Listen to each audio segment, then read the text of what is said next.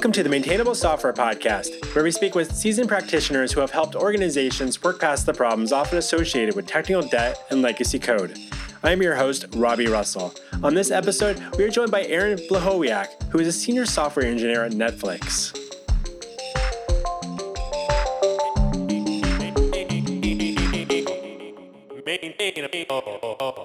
Aaron Blohowiak, welcome to Maintainable.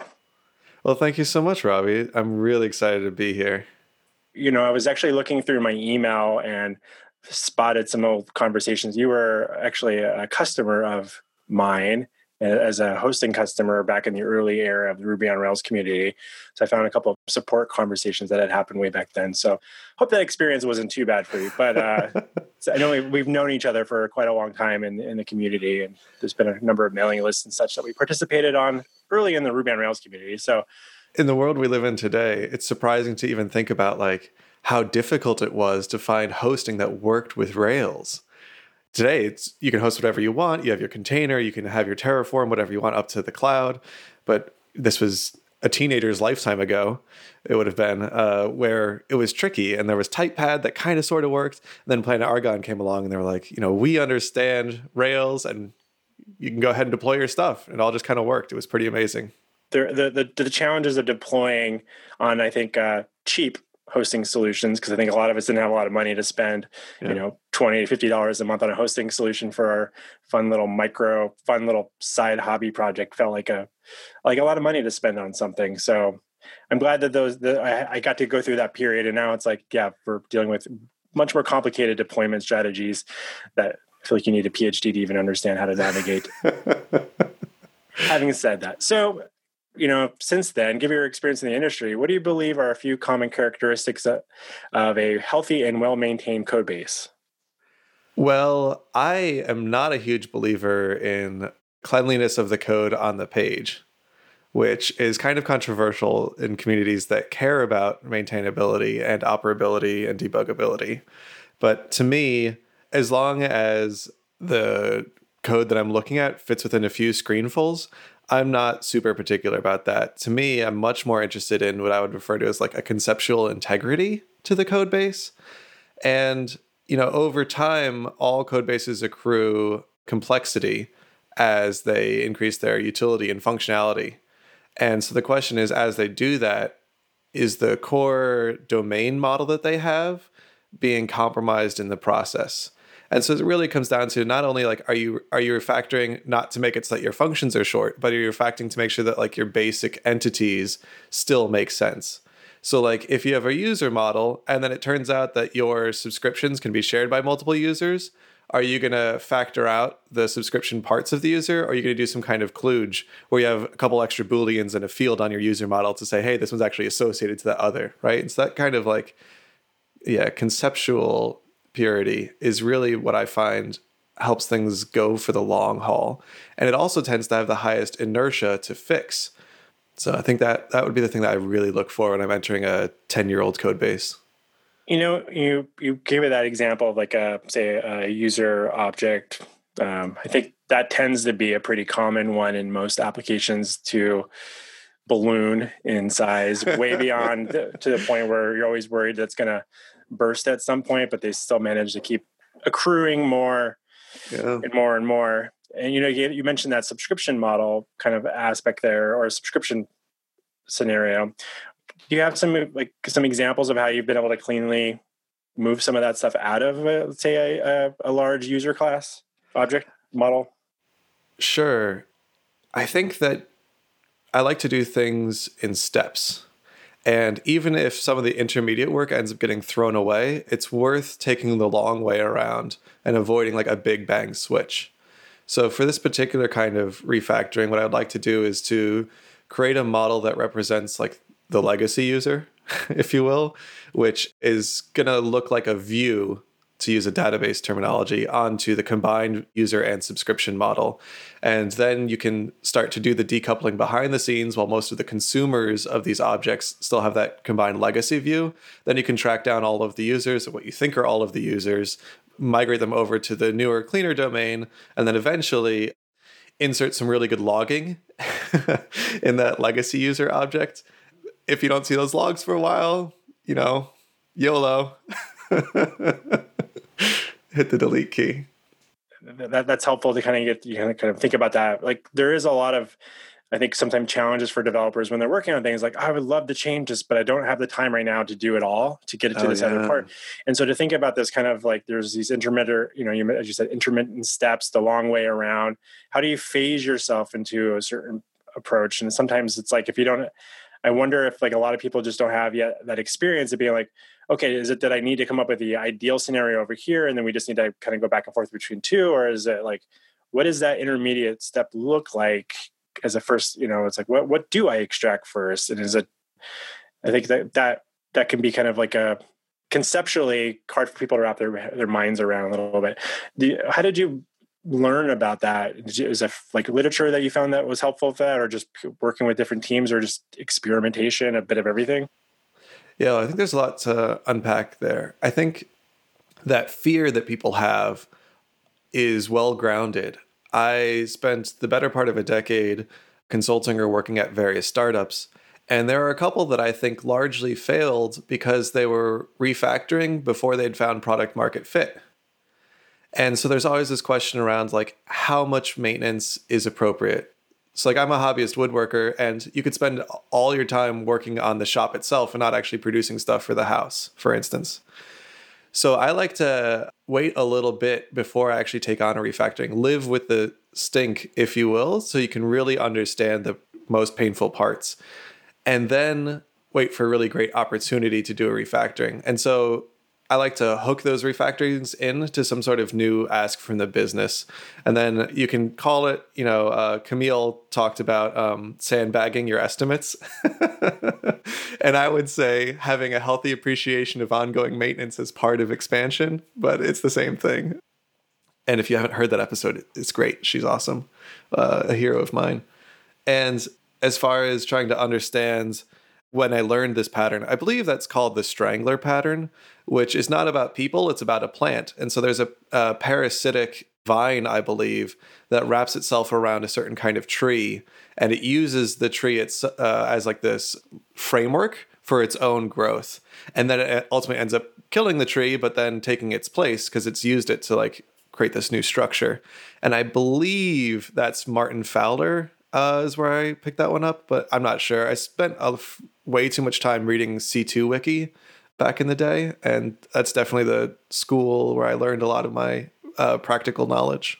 The strangler pattern comes up in a lot of by a number of different people on the podcast in particular have referenced it, and I, I do think it actually does come from Martin Fowler. I think I think it's in refactoring, but I might be wrong too. But it's I'm sure you're right. It's definitely on the C2 wiki. And if you're if you're listening, you're not familiar with the C2 wiki, then you're missing out on a whole era of like programming patterns that were super valuable and contributed a lot to like how Ruby on Rails kind of was formed in, in some ways. And uh, so definitely take, take a look at that as well. And have, I haven't looked picked up the new Martin Fowler's new version of refactoring, but it's based off of JavaScript, I believe, too. So mm, interesting for the for the for the examples that are used in the book.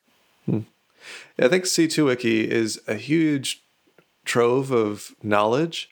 It is also very much of a time, and the notion that like most of your programming would be in C++ is kind of embedded in some of the uh, philosophies there, but also embedded in the culture.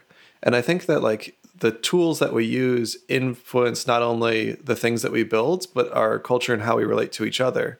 And there's like an intense brutality to C when you have certain kinds of errors and undefined behavior that creep up, and where they like hoist this desire to have a perfect mental model of your problem and the code and the compiler and the underlying machine all at once in your brain versus something where the errors are less ruinous in things like Rails, where you might throw away the entire state of the application between each page load. So I think that's pretty interesting. So it, it's also a time before we were perhaps more kind to each other. So some of the comments and things that you'll see in there reflect that history. And not that I think that we should get rid of it, but you should take it with a healthy dose of skepticism.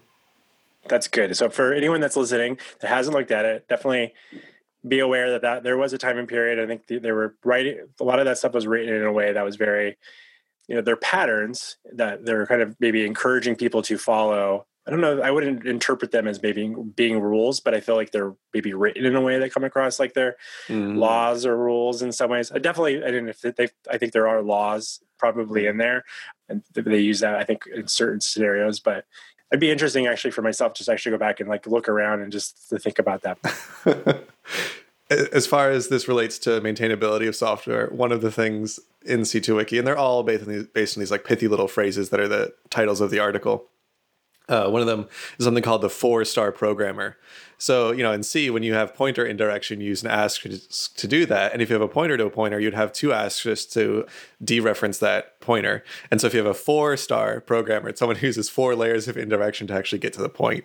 And it's viewed as both somebody who, like, you know, it's really hard to keep track of that in your brain, but also maybe something that you shouldn't do because you're too clever. And while that thinking of four star comes from the C world, we could think of the same thing in Rails and JavaScript and Java and Go even. So I want to transition a little bit. And what is your current take on the metaphor technical debt? Do you use it at all in your day to day work? and if so, how do you define it? I do use it. And unfortunately, I'm one of those people that is making it mean less and less over time. So I think that a few of your guests have talked about how technical debt is a grab bag for everything we don't like about a current state of a code base. I think that more properly, the intentional decision to defer work is uh, really the key of it, right? You pay now, you pay later. When you pay later, it costs more. I think that was Camille actually who said that. I think that's right. I think that there's always a maintenance burden to anything that you own or operate. So if you're in the kind of position where you could uh, buy a home, you should allocate 1% of the home sale price to maintenance per year. And so if you aren't actively replacing the filters of your furnace or even just like the roof has to be replaced every 10 years is an aged roof maintenance you know like technical debt of your house? Eh, i don't know if it is but there is some like obligation that is going to come due regardless of your best design in the beginning if you will right? No complicated system continues to operate without ongoing human intervention you know, I think about that example when like the house or a roof, and is there like another aspect of it? Like, you know, some things are just going to last a certain amount of time and then you're going to have to replace it because it's just that's the life cycle of it. Um, I think it's interesting to like trying to think about very specific examples that correspond to software. It's like, well, is it likely that the JavaScript framework that you're using right now is going to be replaced at some point his, historically that has been a trend in the in the web software world like at yeah. some point you're going to have to swap it out. Uh, maybe maybe that won't be the case in 10 years from now if, if the frameworks are at a certain state state that they're able to continue being worked on and iterated upon. I don't know. I don't know if you have any predictions there but but maybe there's another aspect to when you have a roof are there ways to take care of it? Like oh it's collecting some moss or there's some treatments and things that you're going to like I live in the Pacific Northwest, and so there's always this green stuff growing on top of the roof, and like we need to get that stuff cleaned off to hopefully preserve that 10 year length of the roof in the first place. So there's almost like maintenance on the things that are even going to have to be replaced potentially as well. A- absolutely. So to carry over the analogy to software, dependencies experience bit rot. I spent a fair bit of time in Python the last half decade and the surprising amount of code bases that were still on 2.7 even after python 3 had been out for 10 years shows that there the appetite to adopt breaking changes in your dependencies is pretty low for most engineers. And i think that over time we are seeing a greater investment in stability but with that investment in stability you get kind of frozen in time in the paradigms that were prevalent at the beginning of the code base framework or language so we see things that like Java's type erasure will never be fixed. It can't be because that would be fundamentally a breaking change, and that's not how they do things. So when something else comes along that has more robust type systems uh, and uh, type preservation, is like generationally better. We see this in science too, where like science progresses one generation at a time or one retirement at a time, depending how pithy you're trying to be uh, where people are kind of like stuck in their paradigm and their whole worldview is shaped by the way that they came up into things. Be- besides dependency, right? There's also like the environment as a whole is changing surrounding you. So when you think of like, why is Nagios maybe not relevant today? It's like, well, systems aren't long lived, right? This notion that you would configure, okay, these are my five systems, whatever, and these alerts I have on these systems. It's like, okay, well, now I have 20,000 systems and their average lifespan is maybe a few hours instead of measuring uptime as like a bragging point of this service been up for two years. So these paradigm shifts, I think, lead to, if not bit rot outright, at least like something becoming outmoded or outdated. And you're right, there is active investment we can do to keep up with the underlying evolution of the ecosystem. Fundamentally, though, I think everything has a life cycle and we should embrace that life cycle. So, what does it mean for something? When will this be end of life? And that for prediction should shape also the tools that you select. So, to your point around JavaScript frameworks and the uh, almost ephemerality of them, would definitely shape my decision making and tool choice if I were to create a software project for a company that is not technology first that's going to want to have something, you know what, I just want this to work, right? Like a point of sale system, many of which have been operating for 20 or 30 years without major modification. Like that is incredibly valuable, much more so than something that is more of a flash in the pan. When we think about value, we tend to think about short term ROI, but uh, you know, if you're hopeful that you're going to continue to stick around, really having that long term view sets you up for success later, if you can afford it again, if you're in that product market fit discovery stage, the time to iterate is by far and away the most the highest dominating factor. Being able to pivot and knowing that your your business model that you you're hoping to like that early startup phase it's i think there's always an interest you mentioned that you'd worked on probably a number of projects in that era you know at, at, one point and you're in a much different environment now i would imagine where i think netflix is some sort of product market fit at this point uh, i mean and I, I, still would be curious you know obviously what where, where the future there is i'm sure there's still a lot to be figured out in that world is it safe to assume that netflix has its own fair share of legacy code and accumulated a healthy amount of technical debt Oh, absolutely. We're pushing 20 years old now. And the initial code bases go back to being uh, manually deployed into a data center with Oracle as a big database. Now, as far as I'm aware, uh, we haven't had Oracle for a fair bit of time. And we did the migration to cloud like many people have, but we did it 10 years ago. So our cloud deployment is a legacy system, which is uh, kind of funny to think about. And we are continually trying to fix, maintain, and even replace. And at a certain point we'll achieve something like the ship of Theseus, which is this uh, idea that you know if you have a ship and over time you slowly replace each of the boards in the ship, is it still the same ship? That's where that term "ship of Theseus" comes from. A little bit like our skin that we I don't know how often our skin replaces on ourselves. Yeah. Are we the same person yeah. that we were? But Exactly. I'm getting a little too weirdly graphic on that. So, anyways, let's go back to ships. Right. So we are we are continually in the process of trying to beat back entropy, frankly, which requires continual additional input and effort. We are experiencing one of these these paradigm shifts from early cloud, which is the same era that we had like Capistrano, perhaps as a state of the art in the in the Ruby world for deployment, to in the very modern era, everything's declarative and you kind of state what you want the state of the world to be, and then you have a bunch of solvers that then converge upon that state. And so, how do you migrate 4,000 different network deployed applications from a very procedural kind of uh, deployment method to a declarative deployment method? Uh, without having substantial downtime and without asking the 2000 engineers and by the way there are fewer engineers than there are running systems different applications to you know take a bunch of time to focus on that. That's a non-trivial problem. And so, like in particular, in the infrastructure side of the house uh, of Netflix, and all of our time is spent on migration, frankly, and trying to keep things working while making them slightly better.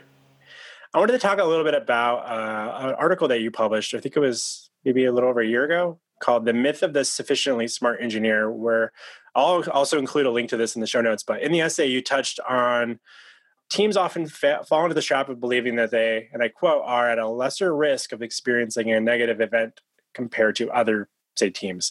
What do you mean by this? How does this manifest itself within teams? Sure. So there's a bunch of different cognitive biases that different people have, and that's called like the optimism bias.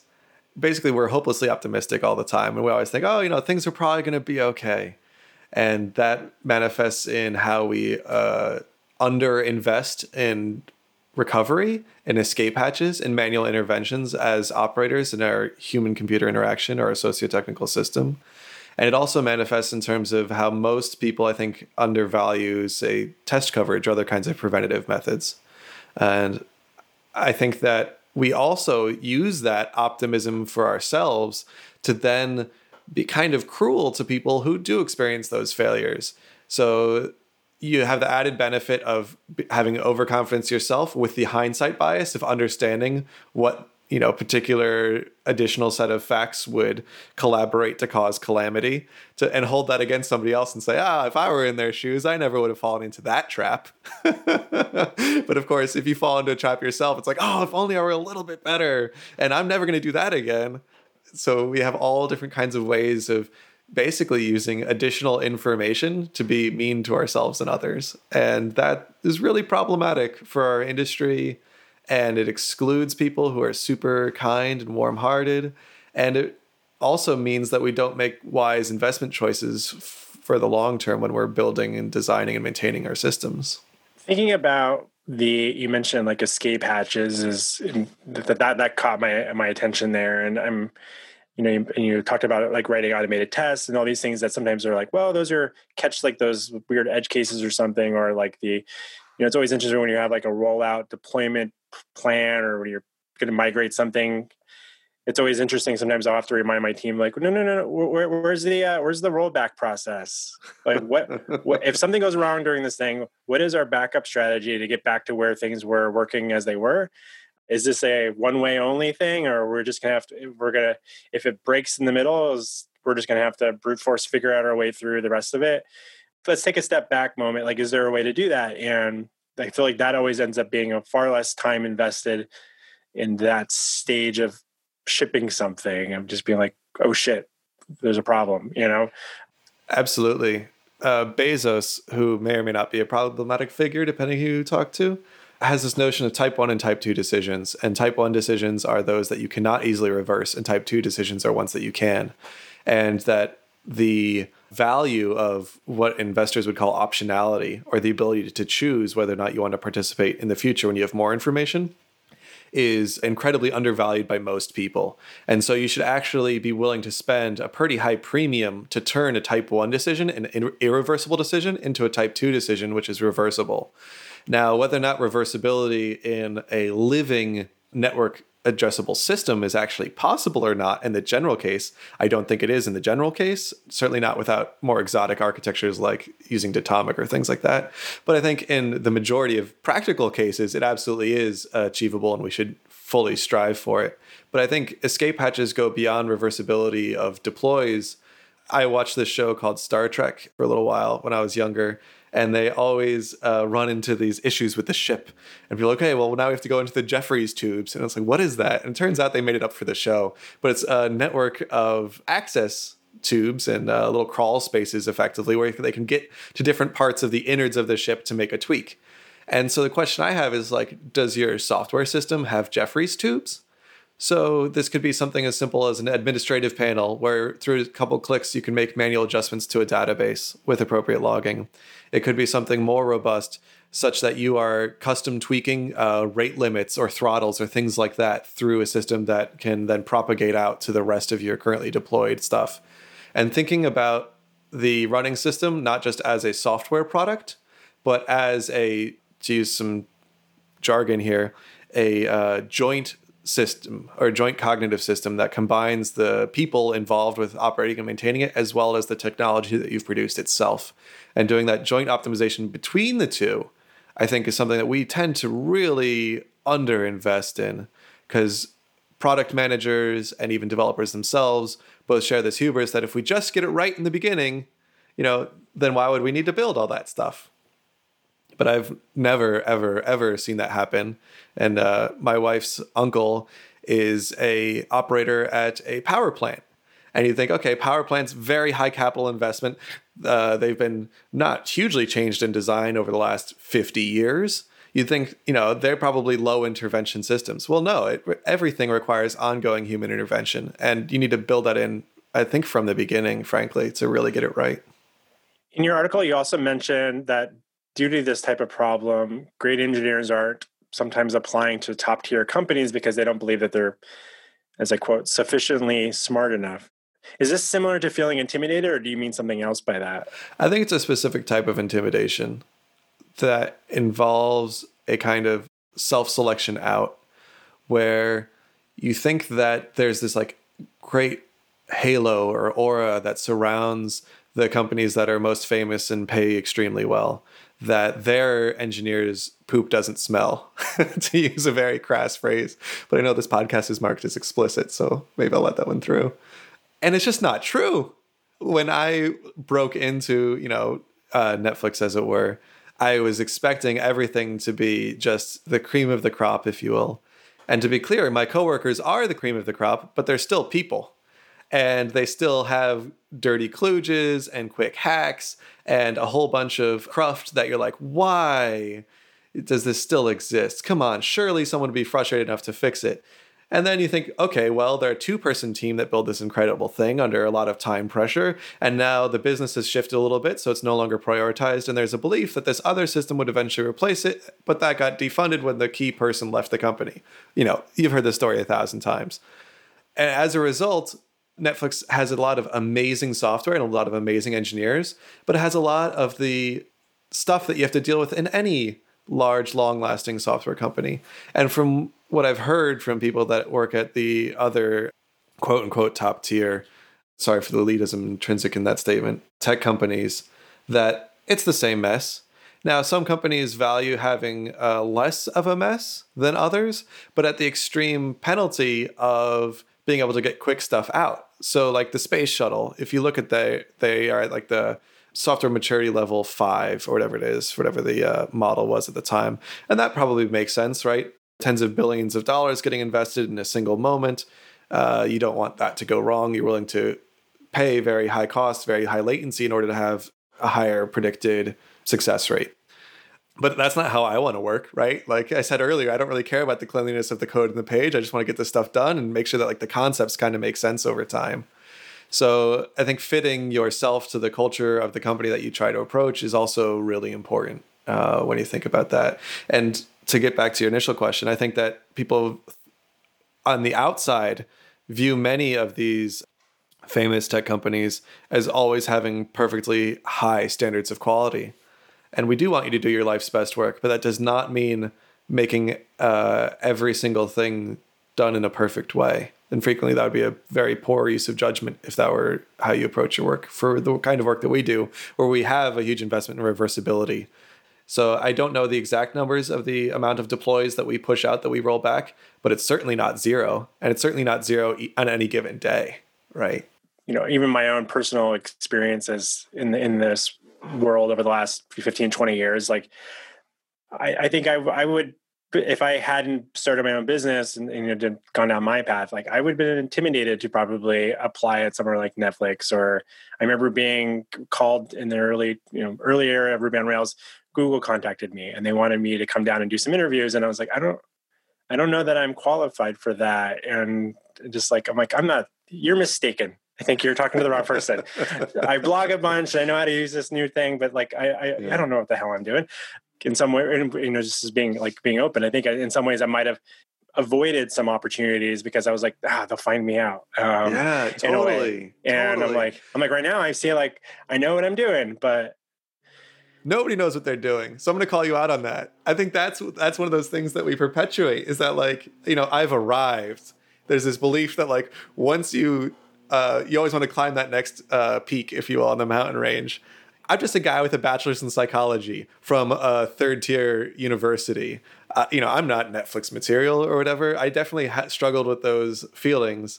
And through a series of uh, fortunate accidents, uh, had a startup that I was working at that got acquired and found the love of my life. We got married. And so I was riding high on a series of successes and overinflated ego a person actually that I had done some contracting with in the Rails community 10 years prior uh, had reached out to me and was like, okay, you know, you should really come check it out. You don't have to worry about applying. It'll be a casual meet and greet. And I did that meet and greet. And I was so enamored with the people I had the potential of working with. And I had a good job. So I was like, okay, what's, you know, it's very low risk. So what I'm trying to say here is I had every single privilege that you could imagine, all of the successes, and only then did I feel comfortable actually making an application. Which, if the bar was that high for someone who has had every you know leg up, if you will, in the world, uh, I can only imagine how much self selection there is of people who are truly fantastic. And I don't even have to imagine. I have good friends who to this day I know are like amazing programmers. They're like, oh no, I'm not ready yet. I'm like, what are you waiting for? You know, like the, there are people at Netflix who I'm just like, okay, they were probably aliens or robots or robot aliens. But the ma- overwhelming majority are just like very experienced, very capable, but still human engineers. And I think that is really sad. And I want to figure out how we can break down this exceptionalism that we, has formed around certain types of companies.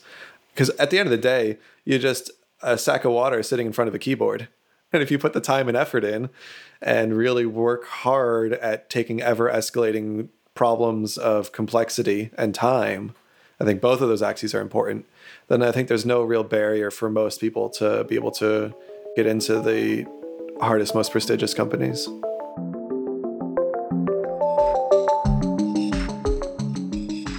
We'll be back with our interview with Aaron in just a moment. Hi, it's me, Robby. I wanted to take a quick moment to say thank you for making time to listen to the Maintainable podcast. If you're finding these conversations valuable, please consider sharing a link amongst your peers on social media. Maybe consider writing a review on Apple Podcasts or Stitcher for extra credit. Also, do you know someone in our industry that I should be interviewing on Maintainable? Shoot me an email to Robby with a Y at maintainable.fm. And now, back to our interview with Aaron Blohowiak.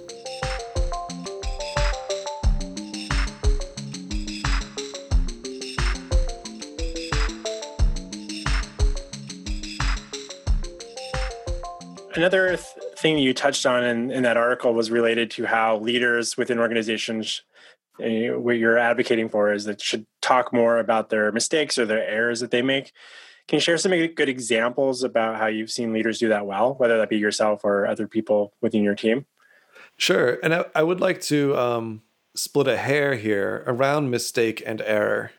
I think that mistakes are kind of normative and intrinsically based in hindsight whereas an error is like an expected part of how any system operates. Like nothing is without fault, if you will. So some people view actually the exact opposite, where they think error is intrinsically judgmental, whereas mistake is more humanizing. So you know, h- however you want to approach it. But to to me, we all have these sorts of like probabilistic predictive models of the current and future state of the universe. And intrinsic in that probabilistic model is a distribution of outcomes. And so, even if the result that you see isn't the one that you desired, it doesn't mean that you made a bad decision, right? That's called resulting, where you judge the quality of decision making by the quality of outcome. And you want to really avoid that. So, a lot of the, there are two different types of successful acknowledgement of error. One is, well, the dice didn't land the way we thought it did, and still think we made a good decision. And that is the kind of admission that most organizations will make, regardless of the quality of decision making. the other type of admission that we tend to see is well, the outcome wasn't what we thought. So, if only we had tried harder to do a bit more research or a bit more diligence or moved a bit faster or worked more hours, oh, then we would have had the better outcome. Lesson learned, let's do better next time that also I think is a really bad way of framing the experience because it assumes the ability to have perfect information. So I think that like the best ways that we have confronted errors are, you know, this is what we thought at the time. And I think everyone makes decisions that make sense to themselves at the time. Here is what we learned. And as a result of this learning, here's what we'll do next time, which is similar to the second kind that I mentioned, but without all of that post hoc justification, blame game. And a lot of that blame game is even self flagellation frequently, but it's much more just acknowledging that the world is full of uncertainty. So, one thing that was uh, drilled into my head when I first joined Netflix was around what was ultimately spun out as Roku. So, some a lot of people don't know about this, but Roku was started as an internal project to Netflix to create a set top box basically that could plug into your TV there was a lot of internal debate about it because Netflix's success, in no small part, has to do with the strength of relationship that we have with many of the different platforms, right? So if you have bought a TV recently and you look at your remote, it may likely have a Netflix button on it, right? That's pretty valuable. If we had gotten into competition with those device manufacturers, that would potentially pose like a non material risk to their willingness to be friendly with us. Uh, so what had happened internally was at the 11th hour apparently like before this thing was to be launched there was a decision that oh no this really is a risk. We need to turn on a dime and actually spin this out as an independent entity that won't be you know exclusively focused on netflix and where netflix won't enter competition with our partners. And that came all the way up to the top. And uh, our ceo admitted you know he was wrong in the uh, direction that he had picked given the uh, information that he now had but that the information he had at the time, they hadn't really considered all of the potential implications. And so that is something that you're taught in like your first or second day of joining was that uh, you know this is the extremely valuable lesson here is that we are the kind of company that says, "Oh, this is wrong. Let's do something else." And I see that over and over and over again. You had that when you were talking about that kind of framework. It's like this is what we thought. Here is what we learned. This is how we can do better this next time or you know how you're going to approach things next. Do you often use any language around things like let's do like let's try this next time or let's do this. Let's experiment with this like using any key language to know that it's not a permanent thing that you're going to be doing necessarily? Like this is the de facto best possible way. It's just like we're going to like if you don't know if you go through any like eh, like conversations that might pop up like in and say like a retrospective or something like that in your team like how do you talk about like how do you iterate on something and, and try things out maybe like a yeah absolutely. And i think that the most frequent source of big errors that i see is a lack of incrementality. And if you place one very big bet at the roulette table on red without having any, any like extra information that it's likely to land on red then that's very painful when it goes wrong right but if there's a way of structuring your investment such that the amount of investment that you make is commensurate with the amount of information that you have that increases the probability of success, then any small setback along the way is either something you can route around or it's less your total investment that you have to throw out is going to be less over time. And so, like, the main theme is, oh, we wish we had made it more incremental, which is very similar to the type one versus type two or reversibility kind of thing that we're talking about earlier. Being able to pay more overhead to have more confidence building over time. Viewing things as experimentation and as this is both a knowledge discovery project as well as a building project. And those two aspects need to be treated maybe not co equally, but at least with the same level of esteem. Uh, is really key because we do have that like overconfidence in our ability to predict the future, frankly. Circling uh, back to our earlier topic related to technical debt and such, you know, Netflix have, I mean, I'm sure you, you said there's a lot of systems in place. What types of processes have you seen work well for prioritizing dealing with some of that maintenance work? Do you like when something like someone comes across something in the code like what is a typical like maybe just maybe your own personal experience. If you come across something in some code you're working on and you're like this probably needs to be refactored. We need to we need to iterate on this a bit or come back and clean this up. What is your kind of strategy for for for dealing with that or knowing that you're not going to take care of it right now but it needs to be taken care of? It's so hard. Like i've never seen it be great or easy at any place that I've ever had the fortune of working. And I've worked at a lot of incredible uh, engineering institutions, many of which, like I said, are small startups, but some of which are, are quite large. I think that one thing that uh, Netflix in particular does very well is valuing the expert judgment of the people that it employs at every level. So if someone on the team says, this is important and needs to be fixed, uh, usually their manager trusts them to do so. Now, most engineers who have, you know, 10 years of experience or more are rarely so confident that this is particularly the thing that needs to be fixed. So the a common pattern that I've seen is this, you know, living with it for a little while and seeing if it continues to rear its head, con- seeing if it continues to be a thorn in the side. And then you, you know, start to have this prioritized list of, well, you know, if I had time, I would do a thing. And then eventually you dedicate a certain portion of your budget to accomplishing that rework that refactoring that sort of task. I, I do think though that an alternate approach that I've seen work very well that I'm personally a huge fan of is uh, entirely other side of things, which is you know build things so that it's easy to throw them away. And the advent of microservice architecture makes this very easy. And part of how it makes it very easy is by having le- a very clearly defined boundary and interface. So if your service has just a few endpoints with clearly defined ins, inputs and outputs, then doing a rewrite is not a big monstrous thing, right? If the rewrite lasts less than a quarter or three months, it doesn't suffer all of the problems that, say, Joel Spolsky has expounded upon ad nauseum. And the deploy also can be very progressive if it has the exact same inputs and outputs. And you can even do cool things, which I've seen where people run shadow traffic from the, or they mirror the traffic from the live system to the system that will be its replacement and then confirm that all of the outputs match exactly. And when you do that, it lets you really focus on fixing the insides Whereas if you take the approach that, hey, we'll address this debt when there's a new feature, well, now you have introduced two types of risk. You've introduced refactoring risk and the expansion risk from the additional functionality. So that's a pattern that I would like to see more people do. But if you approach microservice where this sort of thing is easy without a substantial investment in your infrastructure of making microservice management easy, you're going to have infrastructure debt, which I would claim is like way more painful than uh, refactoring debt inside of a code base.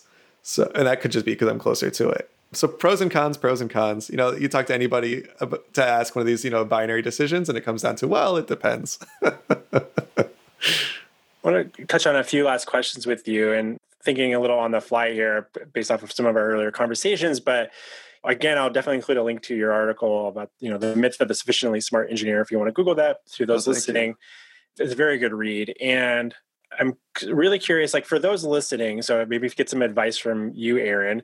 Let's imagine there's some junior developers listening, and maybe one day they hope they can work at a place like Netflix. But let's say they're working in an environment where there's automated testing, and they're kind of getting, they're still new to it. They they're they're wrapping their head around. They're they're seeing examples of how it's written before in their code base, and they're like, okay, I can kind of follow this model. I see when I'm working on a feature or I'm fixing a bug, how this kind of the testing kind of helps account for that small type of scenario but they haven't really seen like the long-term payoff of having like a healthy and robust test suite because they've never really had to deal with the pain of when there wasn't there was an absence of good test coverage. What kind of advice could you offer them to kind of like know that that's a good investment and that or for those that haven't even started making that professional development time investment into doing that or maybe they're even more senior people they don't value it and so they're kind of but they hear about it what kind of advice could you offer them to, and how they navigate that and Absolutely. So if you are a junior developer and you are working in a dev environment where there's not a strong culture of testing, get a new job. That's kind of harsh to say, and I know that getting a new job, especially in these times, is not easy. So don't quit your job before you have another one lined up, but definitely put your ear to the ground and start looking out for other opportunities. And there are two reasons for that. One, the experience that you're building now is not the experience that's sought after by the best places to work, frankly. And the other reason for that is you're developing a series of bad habits and a series of viewpoints that are going to be really informed by your early experiences. So when you don't have a lot of uh, tests in the code base, what you end up doing is relying on the original author, most frankly, or the person who has the most experience with the code base, to act like the hero and wear the cape and be the person who comes in and solves the hardest problems or who can then browbeat you for not understanding some arcane nook and cranny of the system. The uh, immediate advantages of having that test coverage that you probably don't appreciate if you are working in such an environment is that when you make changes, you'll know if you broke something else that should be unrelated, but the uh, isolation of the particular component you're working on isn't perfect, and it never is. So that sort of like prevention of unintended consequences is something that you don't really appreciate unless it's gone and bites you in the butt in production. as far as the long term aspects of having high standards and high investments in the long term, including testing to a certain extent. Uh, I don't know if there's value beyond, say, 80% coverage, but that's a debate for another day what I would say is if you can't observe it, yourself directly. There is a certain value to finding people that you want to be like. And I do this in my role today, where there are people that I look up to, heroes of mine, and you've had many of them on this podcast Jessica Kerr, you had Camille Fournier on here. And I think, like, well, those people are really smart, and I value so many of the things that they say, and I find a deep truth in it. So when there's something that they say that I don't understand, it could be that I haven't spent enough time with it, that I don't have yet enough experience with it. I try not to dismiss it or think that I know better. Now, on the flip side, I also try not to just accept what they say out of hand. And so, one of the things that I like to do is to look at the reasoning behind the thing that's being stated to avoid the sort of like cult of personality or cargo culting or anything like that. And since the reasoning here is the long term, and we know that as a junior developer, you haven't experienced the long term, in the absence of firsthand observation, you should take other people's experience as a you know source of truth, if you will. The final thing I would say is like, if you are working and you have not yet worked in a very old code base without tests, that is also an experience worth having. Because uh, while you may not uh, be sitting in your own filth for a long period of time, it, it can be an even more jarring experience to uh, early in my career, I got exposed to some uh, seven year old PHP code bases uh, back in a time before there was Laravel or any of the other PHP uh, frameworks that I now know help create some organization. And that put in stark relief, uh, in my mind, the value of what is essentially overhead, right? Investing in not only tests, but deployment, even documentation, single responsibility principle, all of these things that take time away from adding quote direct business value end quote in terms of functionality that the end user can perceive but really make the engineering more capable and faster over time. And then uh, the the final way that i would try to explain this to a junior developer would be that your job is not to produce features today. Your job is to produce features every day for as long as this company is a going concern and if you are taking shortcuts today you are putting a huge burden on future you, if you will. And so when I was uh, earlier in my career, I'd say, "Oh man, uh, next week Aaron is going to hate today, Aaron," because you know, and and frankly, we've all been junior developers. Uh, the desire to sell out your future self for the sake of today is kind of one of the hallmarks of youth. So it can be good to have that perspective on the team and don't be too ashamed or bashful about your youthful naivete. It's refreshing to the grizzled and sometimes overly skeptical senior engineers on the team. So just you know, embrace the part of the cycle that you're in. I think that's some like very good sage advice there. Thank you so much for opening up about that and giving some advice to folks on navigating that world. You know, as we wrap up, a couple last quick questions. What non-programming book do you find yourself most often recommending to people in the industry? So when you say non-programming, I think that we really are building these socio-technical systems that are joint people and software. And so if I were to say like what are things that are on the people side, I end up doing a lot of mentoring of people who are entering people leadership or technical leadership roles. So I end up recommending uh, Radical Candor from I believe Kim Scott is uh, the name of the author and I listened to it on Audible, and she is not used to reading stuff. So the first like 30 minutes of audio is not so great, but the content is amazing and it's worth sticking through. She gets much better as a narrator, or just read it on the Kindle. It's pretty easy. Uh, for people who are not really interested in other people and relating to them well yet, and you probably should be, the book that I think was most expansive while being accessible that I recommend to a lot of folks is Thinking in Systems by Donella Meadows. And she was part of MIT through this phase of systems thinking in the late 20th century.